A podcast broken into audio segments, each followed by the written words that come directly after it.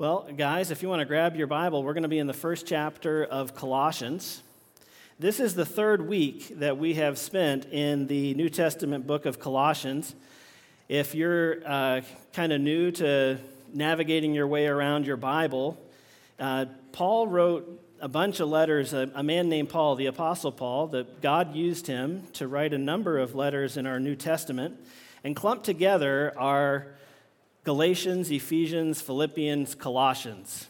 So if you can find one of those four, you can find your way to Colossians. It's the fourth one.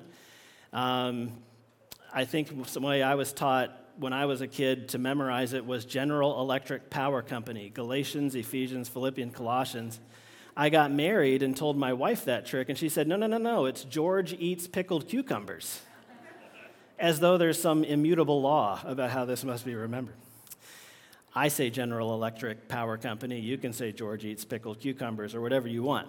But Colossians is there on the tail end of those four letters in quick succession. And this is the third week we've been in Colossians chapter 1.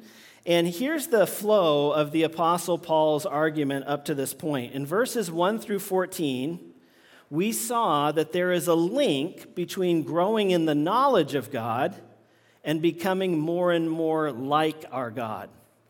Uh, this is not something that we graduate from in the Christian life, um, but over and over and over again, the way that God will make us more like our Jesus is by growing in our knowledge of Him. Uh, in the Bible, the famous quote from Jesus, quoted often around such conversations, is Sanctify them in your truth, your word is truth. Sanctification is that process by which we're made holy. And that happens in an, in an interactive way with the Word. We grow in the knowledge of God and we become more like Him. There is a link. And then uh, last week, in our study of verses 15 through 23, we were given a very practical example of this truth. Paul helped us to grow in our knowledge of who Jesus is, his person, his work, his nature, and all with an eye that we would be changed by the knowledge of it, either by embracing the gospel personally, or if that's already happened, by living ever after in a gospel shaped way, as a sincere, from the heart imitator of Jesus. That's what we are as believers, as Christians today. We are sincere, from the heart imitators of Jesus. And of course, in order to imitate Jesus, we must see him clearly. And so, Paul in verses 15 through 20 really laid out a very clear picture for us of who Jesus is, that we might then live as imitators of him from the heart. Now, this morning, we're going to wrap up chapter 1 by giving some thought to verses 24 through 29. Uh, in these verses, Paul is going to tell us how living in a gospel shaped way has found expression in the way he pursues non believers and seeks to serve God's people the church.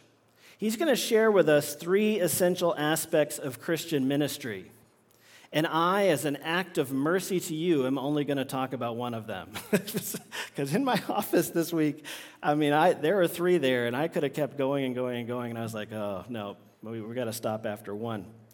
But I'll tell you what those three are in just a second, and I'll tell you which one the Lord chose for me to, at least I felt led to share with you here this morning, spend some time with. But first, let's just read what the Apostle Paul has to say. Verses 24 through 21 in Colossians chapter 1.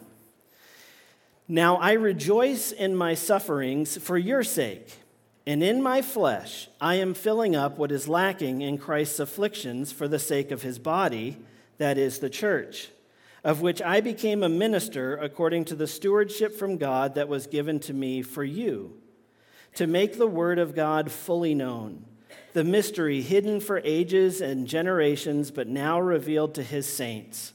To them, God chose to make known how great among the Gentiles are the riches of the glory of this mystery, which is Christ in you, the hope of glory.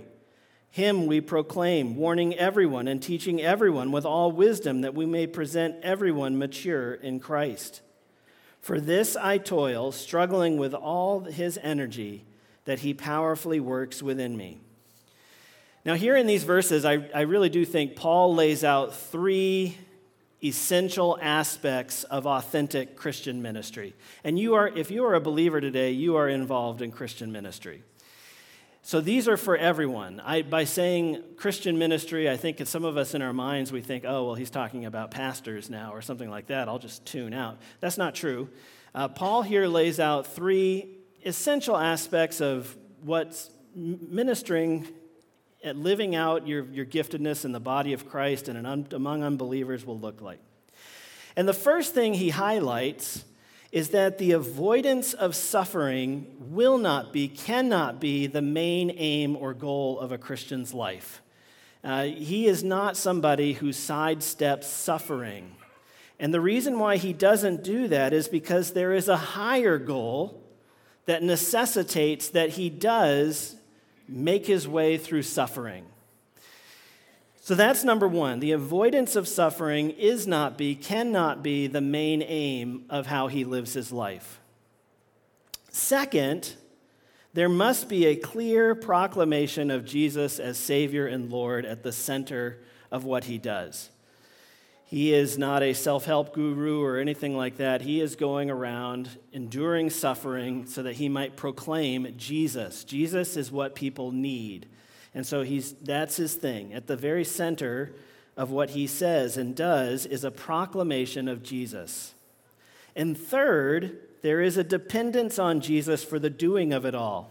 We see this in verse 29 For this I toil, struggling with all his energy, and that he powerfully works within me. So, in other words, he is not, um, yeah, I think that's the best way to put it, is he's looking to God to supply what's needed for the doing of the work in ministry. So those are the three things he, the three aspects he highlights here in these letters, in these verses. Don't sidestep suffering. Proclaim Jesus and trust in God to provide what's needed for the doing of all of it. Now, I only have time this morning to highlight one of these three, and that's going to be the first one suffering because I'm fun, right? That's what we're doing. We're just, I'm a funny, good time Charlie kind of guy, and just want this to be light. So that's what we're going to do. We're going to talk about the first one. Mostly because I started writing the message, and I, my mind was just, I was enjoying that part. And then I got to the second two that I had outlined, and I was like, okay, I got to get through these. I was like, no, I don't. I'm just going to spend time in the first. You guys know Jesus is supposed to be at the center and we're supposed to lean into him, right? Okay, well, we'll talk about that another day. This morning, fun stuff. Let's talk about suffering. He says in verse 24, Now I rejoice in my sufferings for your sake. And in my flesh, I'm filling up what is lacking in Christ's afflictions for the sake of his body, that is the church. There's a bunch of things in here I want us to see. Uh, I'm going to get to them here in time, but the first thing is just this the phrase, I rejoice in my sufferings. I rejoice in my sufferings. It's like I'm comforted in my pain. I'm satisfied in my hunger.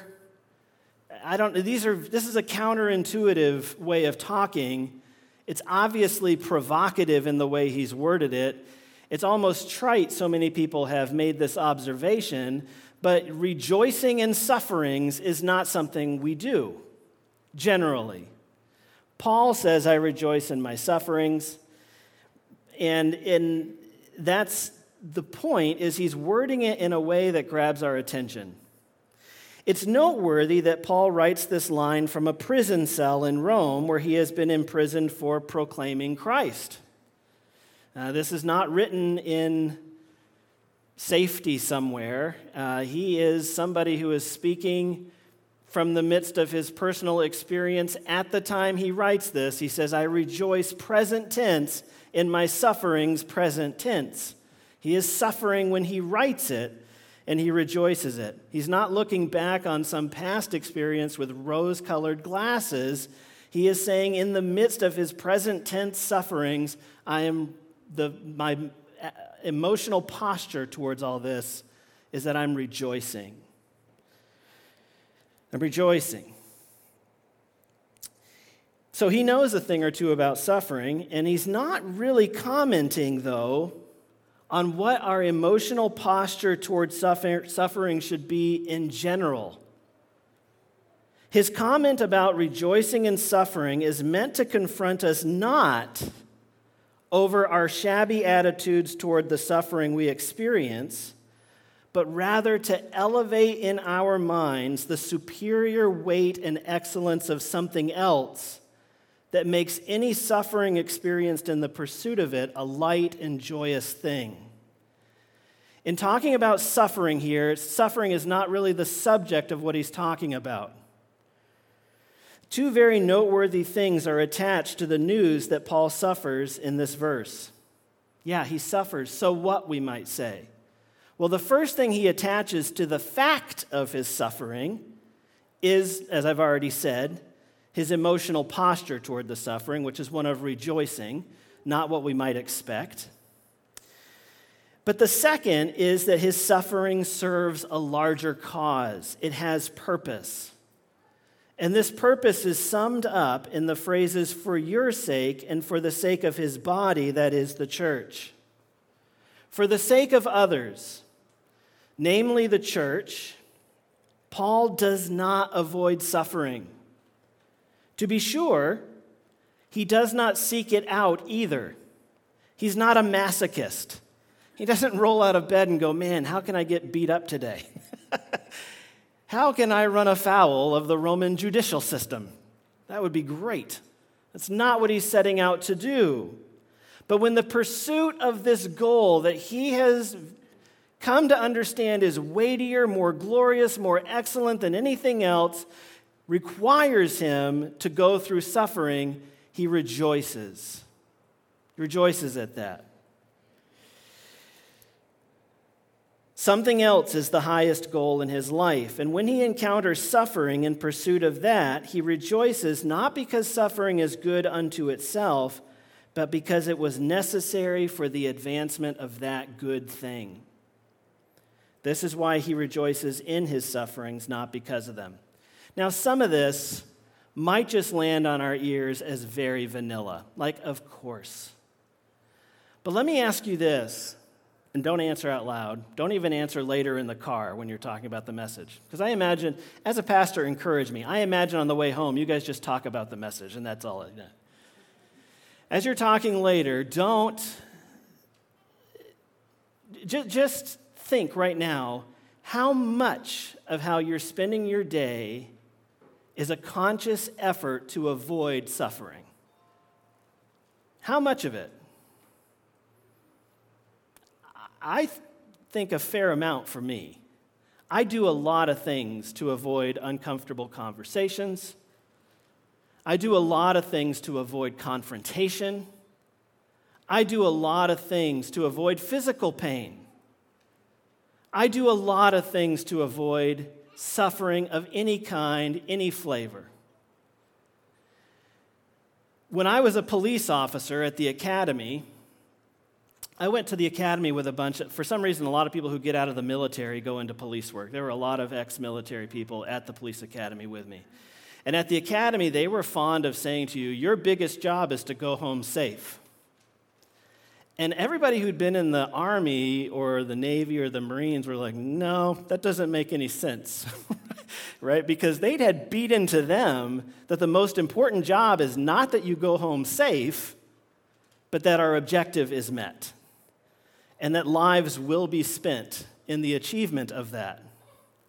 Those two very different mentalities that were hard to bring together in our academy class because they would go, wait, you're telling me, I remember in one class, one guy actually said this, that it's more important that I go home safe than that a little somebody like a child's life is saved? It was a difficult question. I think Paul, though, is here is saying that the most important thing is not that you avoid suffering. The most important thing is not that we go through our lives going home safe every night. There is a cause that is worthy of sacrificing your comfort for. There is a cause that will require you to suffer, and it's worth it the good thing that is advanced through the suffering of his servants is so good, so excellent, that you will rejoice in your sufferings because the good thing is advanced. And what a sad thing it is to live a life with our comfort and of suffering avoidance as our highest goal. We already said that to be a Christian is to be a sincere from the heart imitator of Jesus. If I'm living today with avoiding suffering as my highest goal, how can I look even a little bit like Jesus who came into the world? Why? To go to the cross. I can't do it. And Paul has not made it his goal or his objective to sidestep suffering, to avoid it. Sometimes we might hear people use the phrase, that's my cross to bear. And uh, you've heard this, I'm sure, right? This uh, comes, of course, from that famous quote of Jesus in Matthew 16 24. It's, it's, a, it's a phrase that's used in just common American English, but it comes from the Bible. And it's that famous passage in which Jesus instructed his disciples to take up their cross and follow him. However, this phrase and how it's commonly used today in just street English in America, we say that's my cross to bear. It's commonly applied to things like a having a headache or weeding the garden or a spouse who's a constant nuisance to you. It's just, ah, oh, that's my cross to bear, right? That's how we say it. However, properly understood, and let's do this as Christians, this is one of the most important things Jesus said to us about being disciples is that bearing our cross describes the trouble we would not have if we weren't Christians. And Paul, here, when he is saying these sufferings, these are problems he would not have if he were not a Christian. That's what's meant by take up your cross. It's suffering for a cause. The sufferings that Paul is experiencing and in which he rejoices are the sort that he wouldn't have if he were not a follower of Jesus. Jesus, but he rejoices in those sufferings because they bring salvation to others. And of course, again, this reminds us of Jesus. Of course it would. Paul was a Jesus follower. He was a sincere imitator of his master. And Jesus modeled this for us.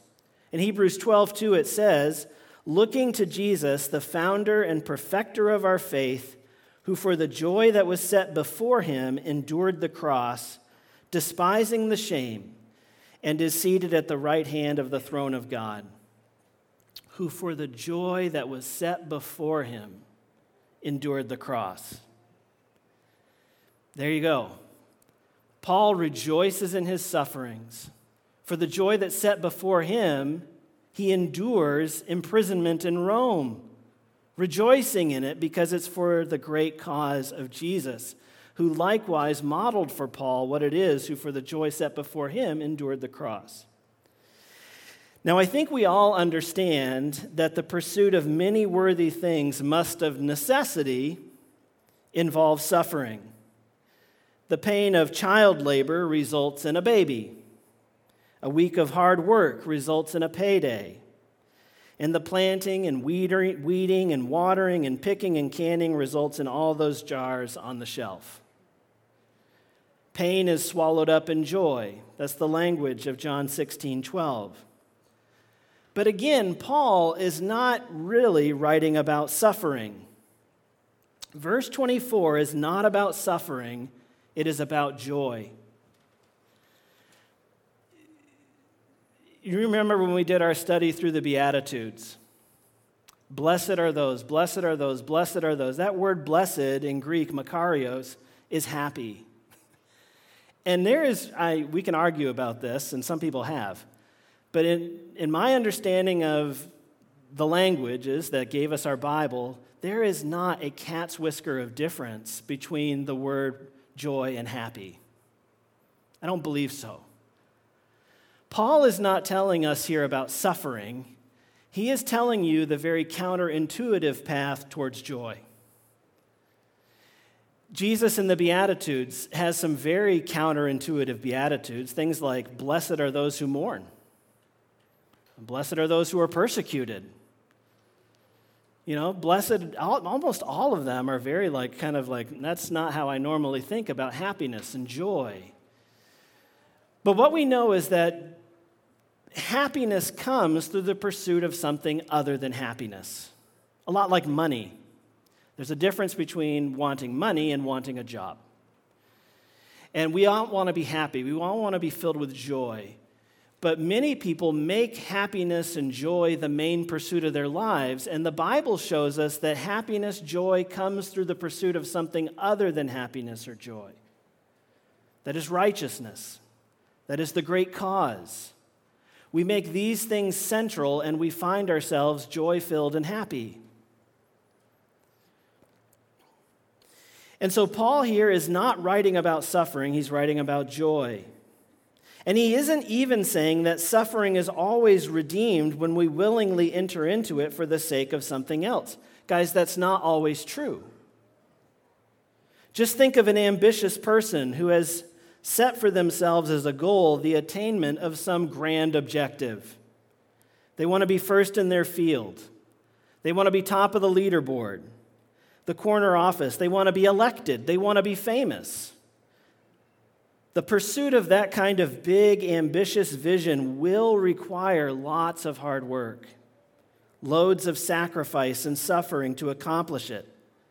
They're going to have to live a very disciplined life and forego many things and work very hard. And they're going to suffer as they scrap their way to the top of the heap and toward the achievement of that grand objective.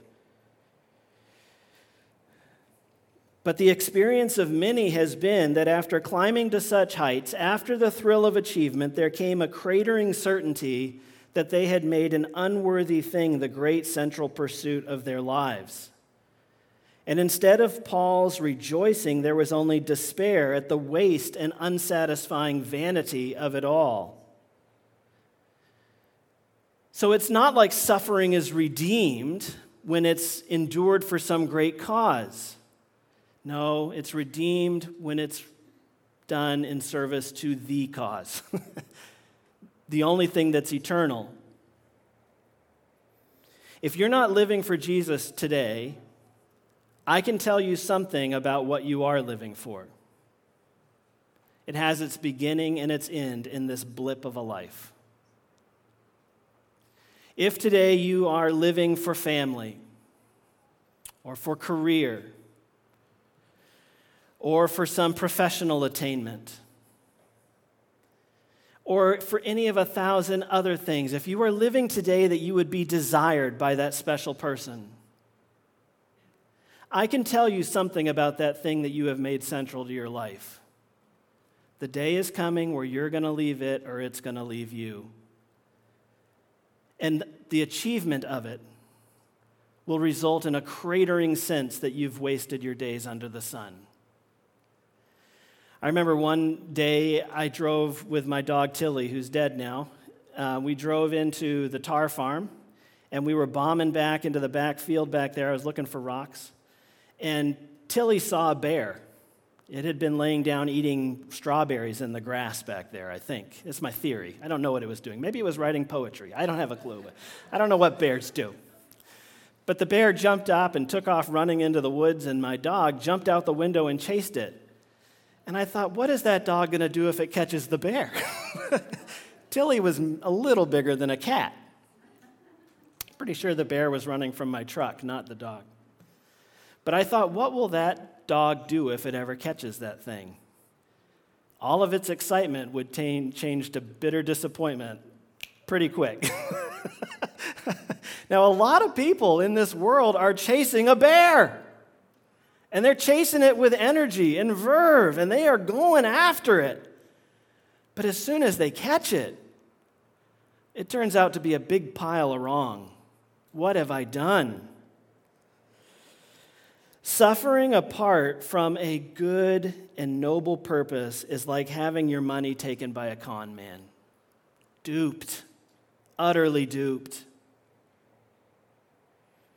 But sacrificial suffering for the sake of others and for that which is eternal and good, and there will only be good in eternity, is the sort of suffering that we will look back upon with joyous satisfaction, like money well spent, time well spent, and every difficulty along the way totally, totally worth it. So that's number one here. Let, us just look at the quality of Paul's joy. He feels joy in the midst of difficulties. And that's, I think, what, what we should see here is his joy, not his suffering. But there's something else here I want to spend time on, and you can see why I cut out the last two points.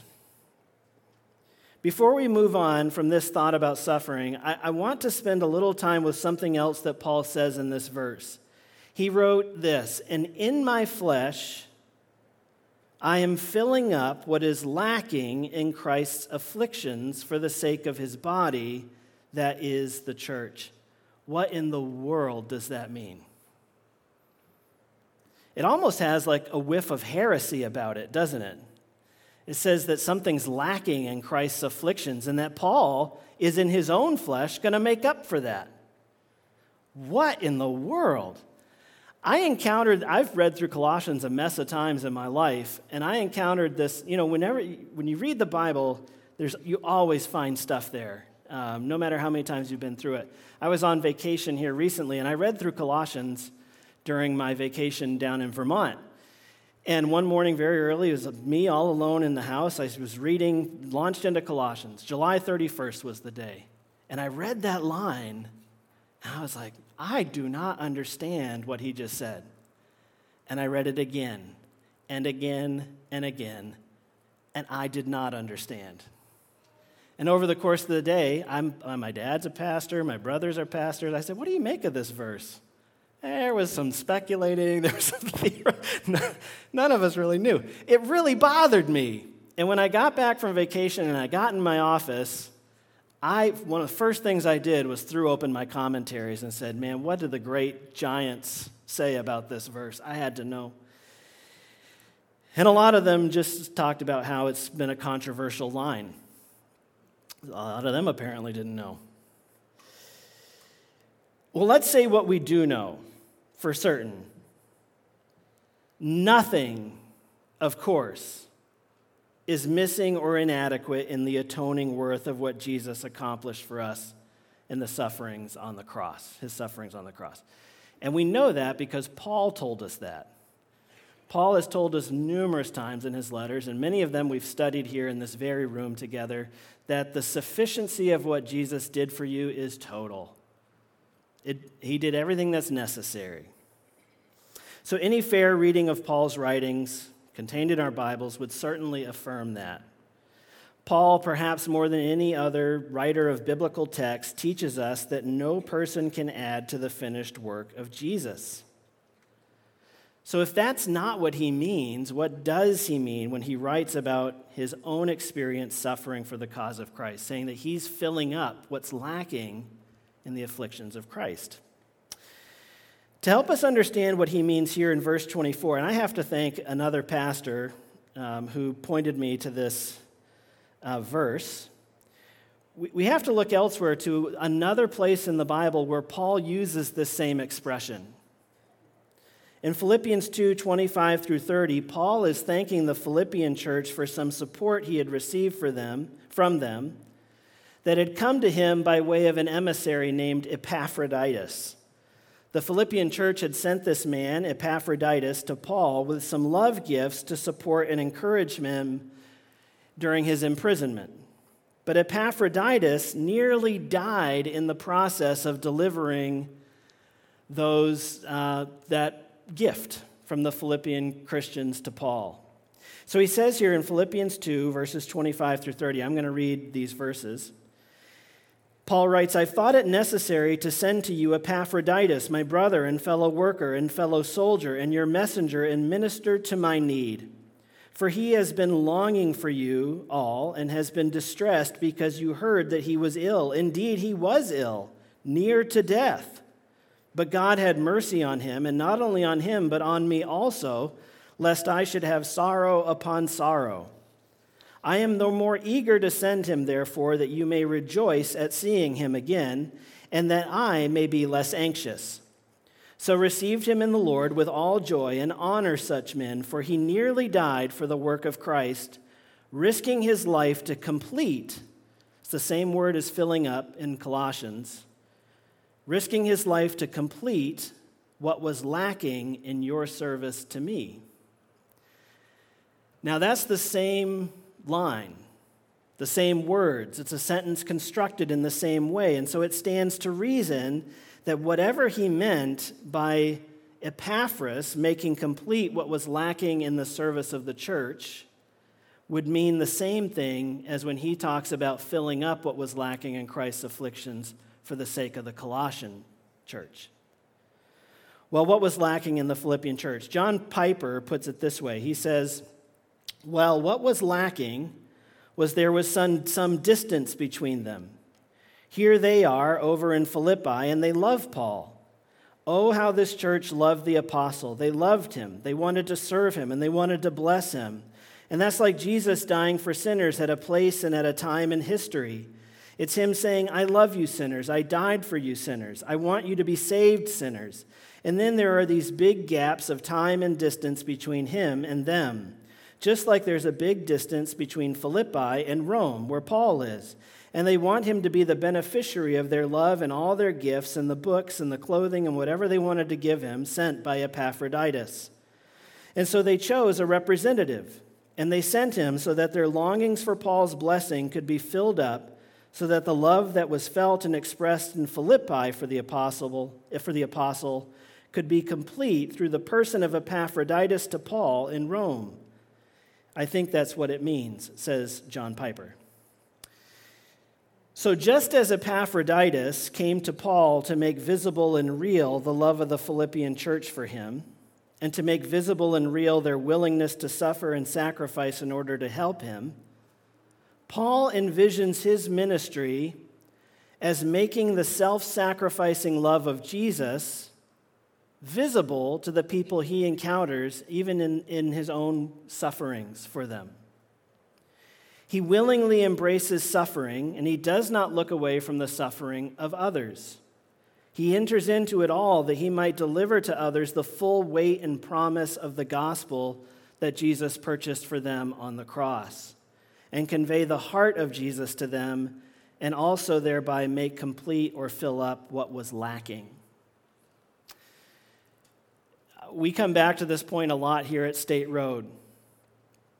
God accomplishes almost nothing except by creaturely means. In the midst of the world he created, even in the Garden of Eden, even before the fall, he put the tree of life in the middle of the garden that Adam and Eve might eat from it and have life. He used a tree to accomplish something for him, a creature, a creation. And at every point in the Bible, in our lives as Christians, in the history of the church, God has chosen to use human means to accomplish all kinds of divine ends.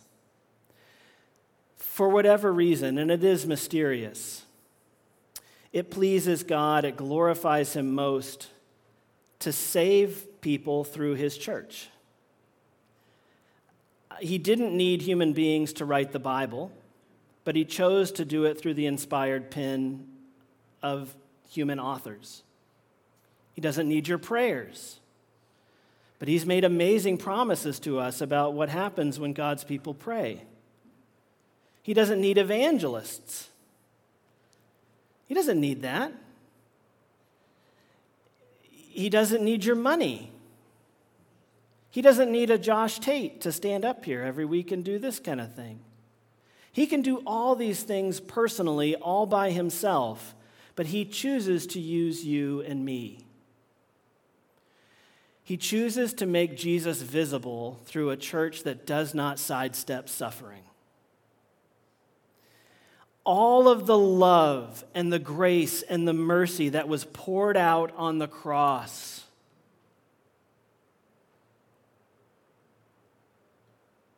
There's one thing lacking you. Somebody to take the full weight of what Jesus did and bodily deliver it to people. Divine ends, human means. It's right and true for us to say to people that Jesus suffered and died for them. But something is lacking if the message bearers of the gospel don't look a thing like their Jesus. They don't demonstrate a willingness to suffer and die for the same cause. I'll tell you the biggest struggle for me, if I can be vulnerable and real for a moment. I can envision myself enduring suffering for the sake of the cause. The thing I'm tempted to sidestep is your suffering. That looks like a, a difficult thing to step into, and I don't know what to say or what to do, and I don't know how long your suffering will last. Paul not only avoids suffering personally, but he does not avoid the suffering of others. He, he, he steps into the messiness of that place with generosity and joy. I've told this story to you before, and I, am sorry for being so repetitious, but it was just such a powerful realization one time. When I was living in California, we would have these through hikers come through, and I know we've told you this story before. But these through hikers would hike the Pacific Crest Trail. And when their arrival in town would just coincide with this outpouring of goodwill. People loved the through hikers. They'd buy them restaurant meals and let them stay in their house. And they'd give up a day at work to drive them to the next trailhead. And I marveled at this. I marveled at the generosity of my neighbors, people they didn't know. They'd buy them a restaurant meal, it cost a lot. They'd give up a day at work, they'd open their home to perfect strangers. But then the through hiker season would go past, and the, the town was hard as concrete. People who gave a ride to a through hiker would drive past their neighbor who had no car but was walking a mile to work. People who bought perfect strangers a meal in a restaurant hardened their heart against the needy who lived next door or lived in the bushes behind next door. And I thought, what in the world is going on? I'll tell you what was going on.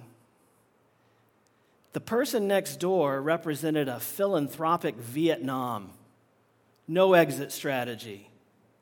It is messy for days and days forever. If I help them today, they're still going to be there tomorrow with the same need. But I can scratch that itch with this stranger who's on a lark, probably rich, independently wealthy, hiking to Canada. Oh, and they felt so good about themselves. How novel of me. I'm one of the good ones. Guys, I want us to see this about Paul. he did not live for the avoidance of suffering but he rejoiced in it for the sake of the cause, the advancement of a good thing. He didn't avoid hurting people or their messiness or the open ended nature of how tough it was. He waded in there. And again, guys, in all of this, he looks like who? Jesus. Jesus, who came to us in the open ended nastiness of our brokenness. And he began serving us with incredible generosity, giving his own flesh as the bread of life, going to the cross for us. And then I look at my own heart and I go, oh, Jesus, make me more like you because I ain't there yet. But hopefully I'm on, I'm on the road. I'm trying. And in exposing that to you and being vulnerable, I'm, I'm grateful that this is the kind of community where I trust that you'll encourage me towards Christ likeness and hold me accountable to that. We certainly need that. But I just took away from this message that in the midst of Paul's proclaiming of Christ and his resting in the power of God to do all of this ministry stuff, he just lived in such a conscious way that he did not avoid the hard stuff when it looked like it was going to be his hard stuff he was stepping into or stepping into the messiness of somebody else's suffering. That's an authentic aspect of Christian ministry. We see it in Paul here, and I, I would love to see it lived out in my own life and in the church that we all serve together. So it's right and true for us to say to people that Jesus suffered and died for them, but something is lacking if the message bearers of the gospel don't demonstrate themselves a willingness to suffer for the same cause. We don't deliver the content of the gospel without the heart behind it.